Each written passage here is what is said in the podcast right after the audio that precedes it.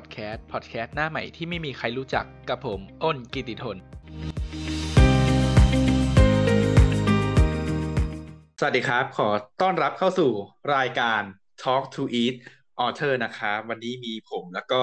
สวัสดีครับผมแจ๊บครับผมเจอกันอีกแล้วนะครับ เอ้ยแจ๊บวันนี้เราหาทาร์เก็ตของรายการได้แล้ว ก็คือเป็นการเล่าเรื่องประวัติศาสตร์ ที่เกิดในเดือนนี้หรือว่าไม่กี่วันก่อนอย่างเงี้ยครับ อ่าครับและวันนี้นะครับเรื่องที่ผมเตรียมมาเป็นเรื่องของการสูญเสียครั้งใหญ่ครับ การบินไทยเที่ยวบินที่ 311 โดยนักบินทั้งสองท่านนะครับ คนหนึ่งกัปตันปีดาสุทธิสมัย และผู้ช่วยนักบินนาวาอากาศตรีภูนพัฒน์บุญยเวท เหตุการณ์นี้เกิดขึ้นเมื่อวันที่ 31 กรกฎาคมปี พุทธศักราช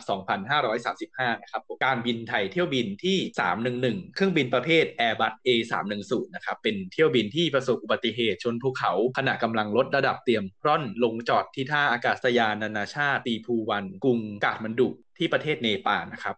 โดย มีผู้โดยสารที่โดยสารมาเที่ยวบินณขณะนี้นะครับอ่ามีจำนวนอยู่ 99 คนนะครับและลูกเรือ 14 คนจำนวนทั้งหมดนี้เสียชีวิตทั้งหมดเลยนะครับในขั้นตอนของการสืบสวนนั้นให้การว่าท่าอากาศยาน นานาชาติตรีภูวันกรุงกาฐมาณฑุในสมัยนั้นเนี่ยมันไม่มีเรดาร์ครับ มีแต่หอบังคับการ และหอบังคับการเองก็ยังไม่อาจสามารถที่จะทราบตำแหน่งของเครื่องบินได้ การที่จะนำเครื่องบินลงจอดที่สนามบินแห่งเนี่ย มันต้องอาศัยการมองเห็นด้วยสายตา และการวิทยุประสานงานตำแหน่งเป็นระยะระยะเท่านั้น ในส่วนของวันที่เกิดอุบัติเหตุ มันบังเอิญที่วันนั้นเป็นสภาพอากาศปิดครับ นักบินเนี่ยก็มองเห็นทัศนียภาพได้เพียงไม่กี่ร้อยเมตร ในการนำเครื่องบินลงจอดเนี่ยจึงต้องอาศัยการประสานงานทางวิทยุอย่างเดียวเท่านั้น และเมื่อเหตุการณ์เกิดขึ้นนะครับเมื่อเครื่องบินเนี่ยกำลังลดระดับจากทิศใต้เพื่อลงจอดอยังท่าอากาศยานนานาชาติตีภูวันหอบังคับการแจ้งว่าสภาพอากาศไม่เอื้ออำนวยในการ เปิดใช้ทางวิ่ง หอบังคับการจึงสั่งนำเครื่องลงจากทิศเหนือ แต่กัปตันเห็นว่าอันตราย จึงปฏิเสธและตัดสินใจนำเครื่องไปลงจอดที่โกลกาตาที่ประเทศอินเดียครับสนามบินนี้ก็คือค่อนข้างที่จะใกล้ที่สุดในขนาดนั้น หลังจากนั้นไม่นานหอบังคับการแจ้งว่าสภาพอากาศอยู่ในวิสัยที่จะสามารถนำเครื่องลงจอดทางทิศใต้ได้ ขณะที่กำลังลดระดับจากทิศใต้เนี่ยเพื่อลงจอด โดยก่อนหน้านั้นก่อนที่จะไปโกกาตาเนี่ย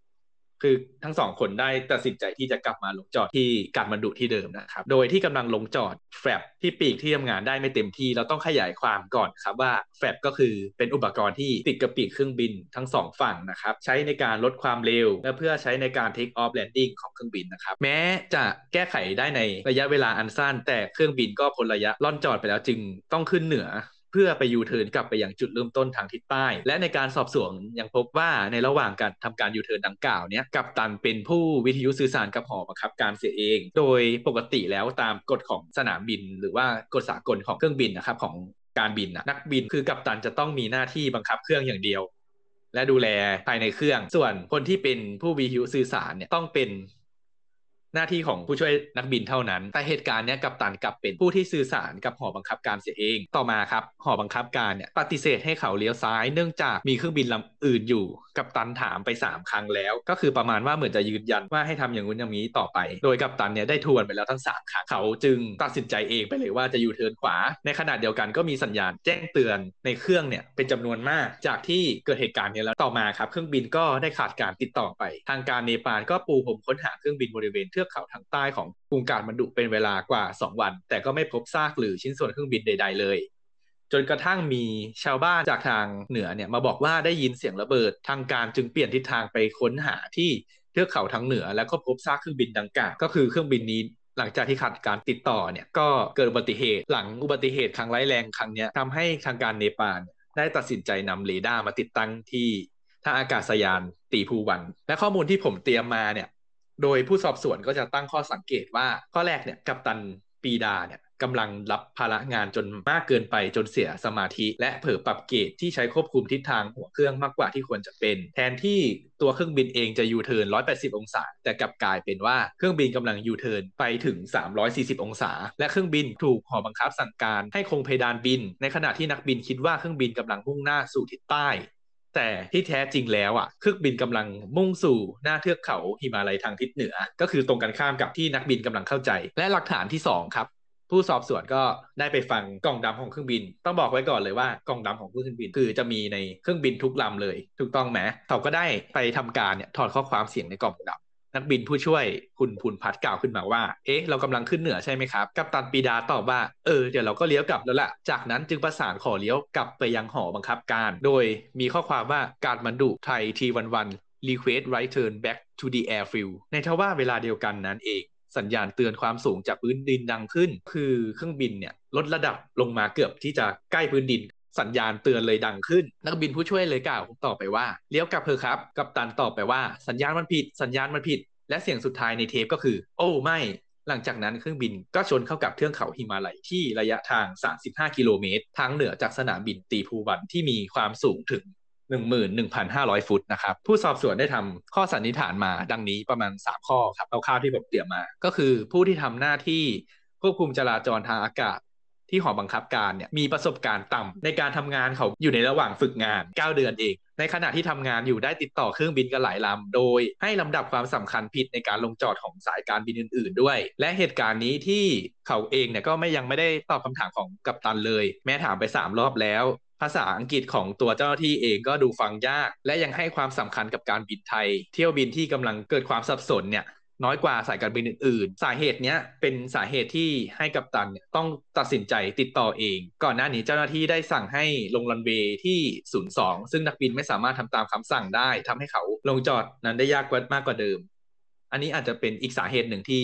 กัปตันจึงตัดสินใจเอง ในส่วนข้อสันนิษฐานที่2นะครับ กัปตันปีดาเป็นอดีตทหารอากาศมียศขนาดนั้นเป็นเรืออากาศโท อายุ 41 ปี ในขณะที่นักบินผู้ช่วยก็คือนาวาอากาศตรีภูนพัฒน์บุญยเวศอายุ 52 ปีนะครับบุคลิกภาพของกัปตันและนักบินผู้ช่วยเนี่ยต่างกันมาก นักบินผู้ช่วยก็ไม่กล้าตัดสินใจ มักจะเป็นปณีปนอมคล้ายภาคศกในขณะที่กัปตันมีบุคลิกที่เป็นแบบทหารอากาศโดยคาดการว่าสังคมไทยเป็นสังคมที่เคารพผู้อาวุโสกว่า ซึ่งในเที่ยวบินนั้นอะ อำนาจตัดสินใจสูงสุดเป็นของกัปตัน แต่นักบินผู้ช่วยอะซึ่งมีอายุมากกว่าเนี่ยถูกกัปตันตำหนิเขาจึงไม่กล้าตัดสินใจแทนกัปตัน ในส่วนข้อสันนิษฐานที่ 3 เครื่องบินมีปัญหาที่ปีกทำให้ต้องแก้ไขเพิ่มเติม โดยนักบินก็พยายามทดลองกลางแฟบหลายครั้งในระหว่างกำลังบินไปโกกาตา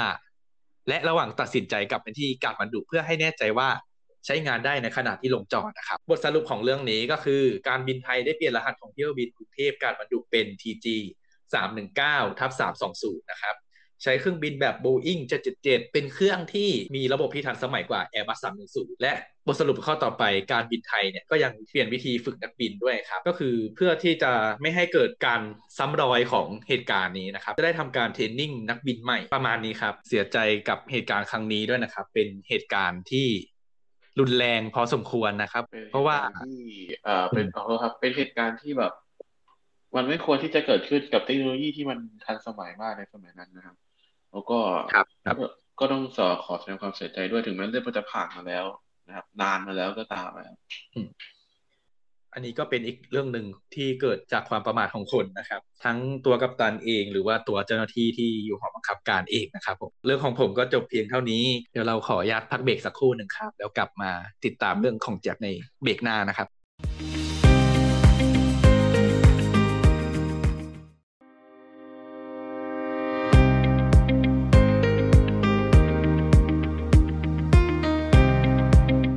บมาในเบรกที่ 2 กันนะครับ ท่านผู้ฟังเราจะมาเข้าเรื่องของแจ็บกันเลยดีกว่าครับ โอเคครับ สวัสดีท่านผู้ฟังพอดแคสต์ทุกท่านด้วยนะครับ วันนี้นะครับผม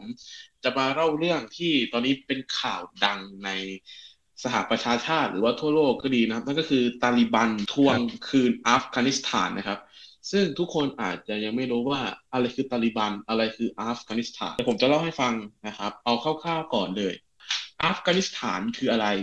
อัฟกานิสถานหรือว่าสาธารณอัฟกานิสถานเป็นประเทศที่อยู่ในเอเชียใต้นะครับ มีอาณาเขตติดกับประเทศอิหร่านในทางทิศใต้ และตะวันออกติดกับปากีสถานทางทิศเหนือติดกับเติร์กเมนิสถานและอุซเบกิสถาน ประเทศอัฟกานิสถานนะครับเป็นประเทศที่ส่วนใหญ่ถ้าผู้ฟังได้ยินคำว่าคาซัคสถานเติร์กเมนิสถาน ปากีสถาน หรืออะไรที่เป็นสถานสถานทั้งหลายแหล่เนี่ย ประเทศสถานเนี่ยจะมีชนเผ่าอยู่ในประเทศนั้นอย่างเช่นคาซัคสถานก็จะเป็นเผ่าคาซัคปากีสถานก็จะเป็น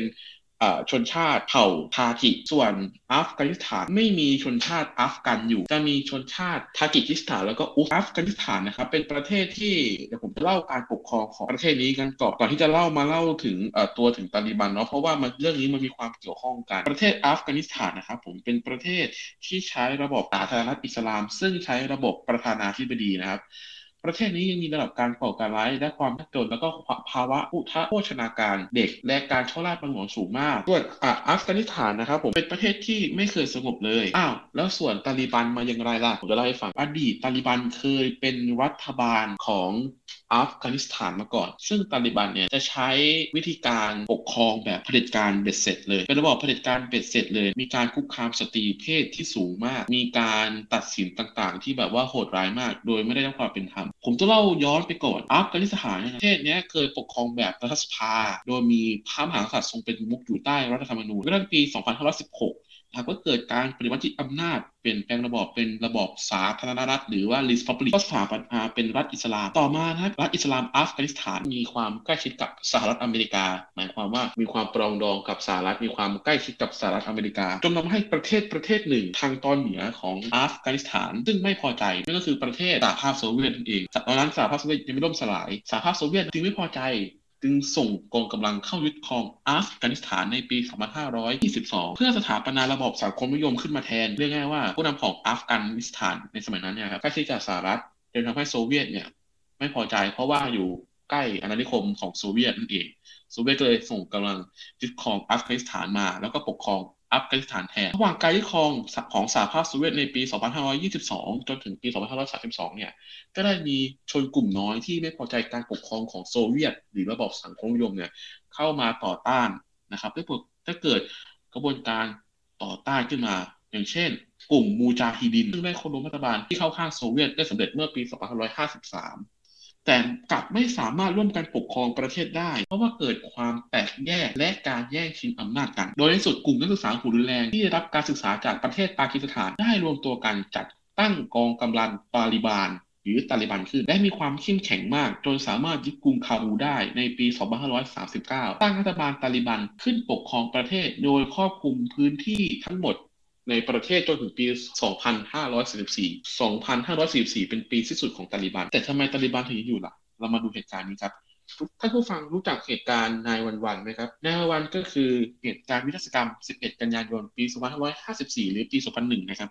ผมจะเล่าเหตุการณ์ในวันก่อนนะครับ โดยการเหตุการณ์ไฮวันเนี่ย โดยมีผู้ก่อการร้ายที่เครื่องบินนี้เป็นการจี้เครื่องบินนะครับ ผมเป็นเครื่องบินโดยสารนะครับพาณิชย์สองลำแรกนะครับ ได้ชนตึก World Trade Center ซึ่งเป็นตึกที่ตึกแฝดที่สูงที่สุดในสหรัฐในสมัยนั้น และอีกตึกหนึ่งได้พุ่งชนเข้ากับกระทรวงกลาโหมของสหรัฐหรือเขาเรียกว่าเพนตากอนนั่นเอง ส่วนอีกลำหนึ่งนะครับ จะมุ่งหน้าไปโจมตีอาคารรัฐสภาหรือคอนเกรส แต่ก็ถูกผู้โดยสารยึดเครื่องบินได้ แต่ก็ตกเหตุการณ์นี้มีผู้เสียชีวิตเกือบ 2,000 คนเลยพอหลังเหตุการณ์ในวันๆนะครับในปี 2554 สหรัฐได้ส่งกองกำลังเข้าโจมตีอัฟกานิสถานเพื่อโค่นล้มรัฐบาลตาลิบันทำไมมันเกี่ยวกับตาลิบันล่ะมาฟังกันครับ เพราะว่าบุคคลหรือกลุ่มคนที่ทำการวินาศกรรม 11 กันยาเนี้ยเป็นกลุ่มคนที่ชื่อว่าอัลกออิดะซึ่งกลุ่มอัลกออิดะ ได้รับการสนับสนุนจากรัฐบาลตาลิบันนั่นเอง โดยสหรัฐได้ส่งกองกำลังโจมตีอัฟกานิสถาน โดยหวังจะมุ่งจับนายอุสมะบิลาเดน ซึ่งเป็นหัวหน้าของกลุ่มอัลกออิดะในอัฟกานิสถาน ในเวลาต่อมาครับสหรัฐได้โค่นล้มรัฐบาลตาลิบันได้สำเร็จในปลายปี 2554 นะครับ ซึ่งไม่นานหลังจากที่เหตุการณ์ในวันๆซึ่งสหรัฐนะครับและสหประชาชาติรวมทั้งอังกฤษแล้วก็ องค์การสนธิสัญญาแอตแลนติกเหนือหรือว่านาโตนะครับได้การสนับสนุนในการจัดตั้งรัฐบาลชั่วคราวในอัฟกานิสถาน และมีส่วนร่วมในการพัฒนาระบบและการเมืองการปกครองในอัฟกานิสถาน โดยมาตลอดจนถึงปัจจุบัน โดยตามรัฐธรรมนูญของอัฟกานิสถาน โดยกำหนดให้ประธานาธิบดีเป็นประมุข และเป็นผู้นำในการบริหารประเทศ มีการกระจายอำนาจการปกครองออกเป็นจังหวัด แต่อย่างไรก็ตามในในแง่ของการบริหารและการจัดการระบบการปกครองเนี่ยในประเทศยังไม่ค่อยดีนัก เพราะว่าเพิ่งฟื้นตัวจากสงคราม และอำนาจของรัฐบาลเนี่ยยังครอบคลุมไม่ถึงนะครับในพื้นที่อันห่างไกล และยังมีอิทธิพลของตาลิบันที่ยังหลงเหลืออยู่จากการโค่นล้มรัฐบาลนี้ โอเคครับ ผมเล่าสรุปคร่าวๆของตัวรัฐบาลของอัฟกานิสถานว่ามันเกิดขึ้นได้อย่างไร และตาลิบันคืออะไรนะครับ ดี๋ยวเราจะมาพูดถึงตาลิบันกันก่อนนะครับผมแต่ผมจะเล่าให้ฟังนะครับโดยกลุ่มตาลิบันเนี่ยเป็นกลุ่มก่อการร้ายอิสลามนะครับ และเป็นกลุ่มการเมืองซึ่งปกครองพื้นที่ส่วนใหญ่ของประเทศอัฟกานิสถานและตั้งแต่เดือนกันยายนปี 2539 นะครับผมรัฐบาลตาลิบันเนี่ยได้มีการรับรองทางการทูตจากสามรัฐเท่านั้น ก็คือปากีสถานซาอุดิอาระเบีย และสหรัฐอาหรับเอมิเรตหลังจากเหตุวินาศกรรม 11 กันยาปี 2544 ตาลิบันถูกโค่นล้มโดยปฏิบัติการเสรีภาพที่ยั่งยืน หรือ Operation Eating Freedom นะครับ ซึ่งสมาชิกส่วนใหญ่เนี่ยได้หลบหนีไปยังประเทศเพื่อนบ้านนั่นก็คือปากีสถานเอง ซึ่งมีการรวมกลุ่มใหม่เพื่อต่อต้านเป็นขบวนกบฏสู้รบกับสาธารณรัฐอิสลามอัฟกานิสถาน ซึ่งก่อตั้งในปลายปี 2544 ครับผมและกำลังสนับสนุนด้านความมั่นคงนานาชาติที่นำโดยนาโตนะฮะ ซึ่งกลุ่มผู้นำตาลิบันเนี่ยส่วนใหญ่ได้รับอิทธิพลมาจากการฐานนิยมเดียวกันนั่นก็คือ สมาชิกหลายคนต้องอยู่ตามมาตรฐานทางสังคมวัฒนธรรม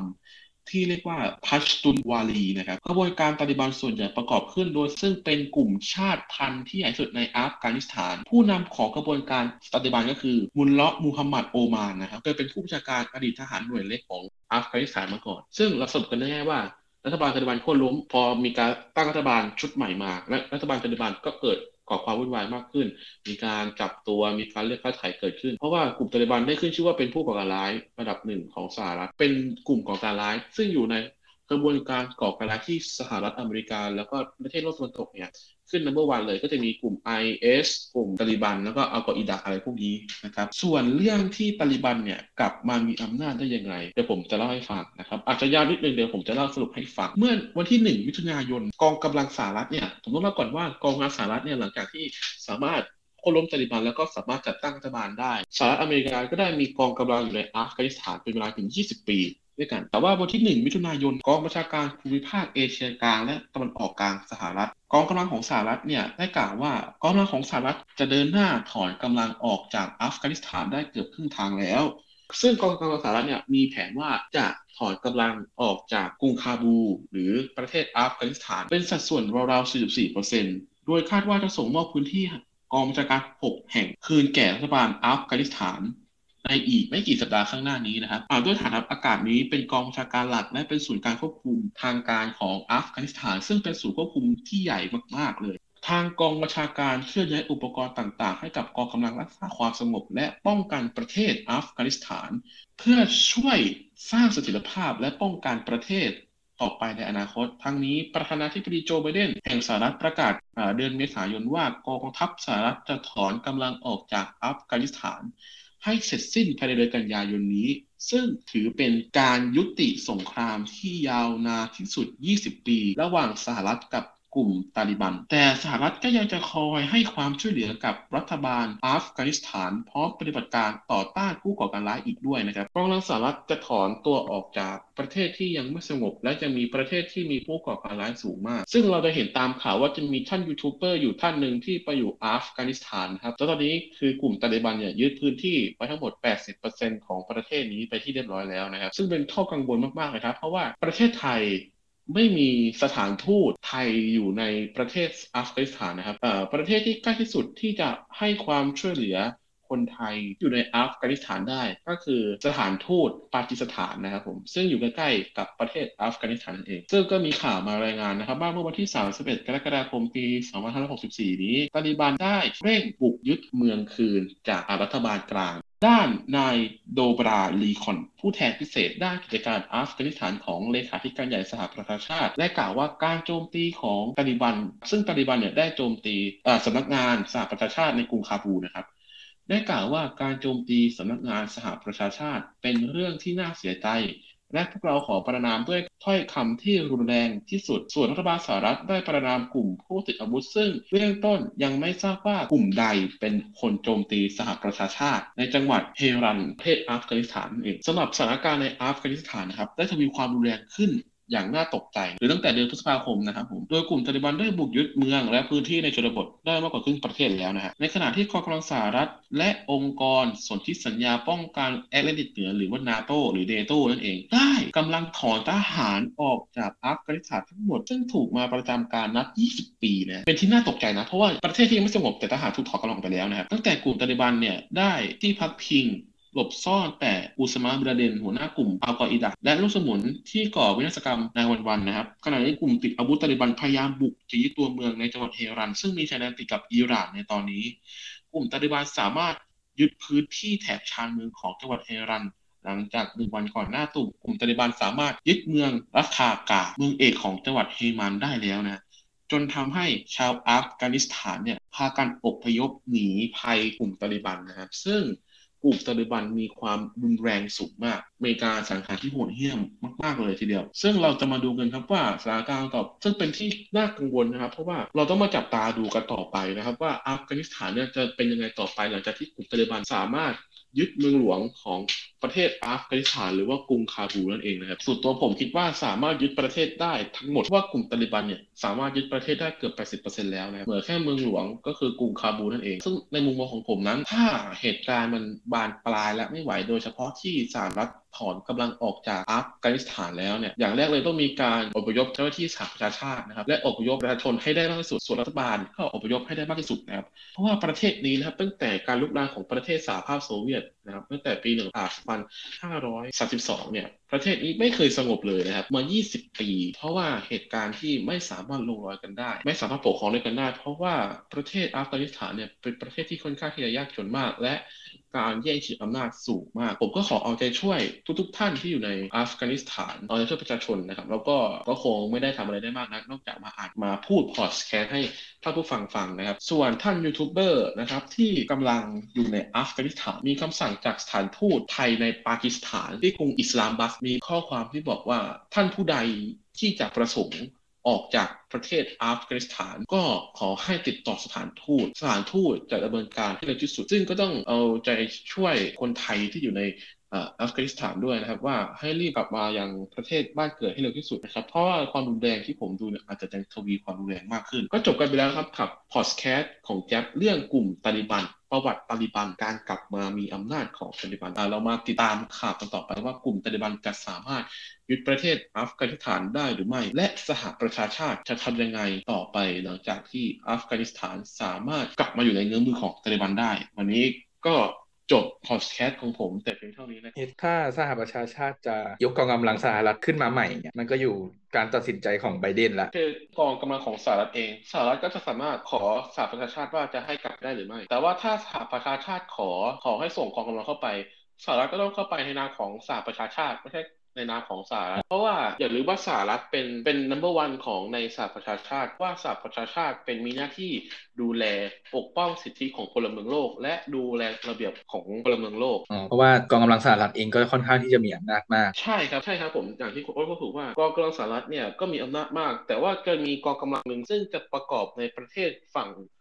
ยุโรปแล้วก็เอเชียเหนือก็คือนาโตใช่ครับก็คือนาโตองค์กรสนธิสัญญา แอตแลนติกเหนือหรือนาโตก็คือเป็นสองกำลังที่จะเข้าไปในอัฟกานิสถานอีกครั้ง ถ้ามีการเรียกร้องจากสหประชาชาติ แต่ว่าตอนนี้สหประชาชาติที่ผมได้ดูมาตัวนี้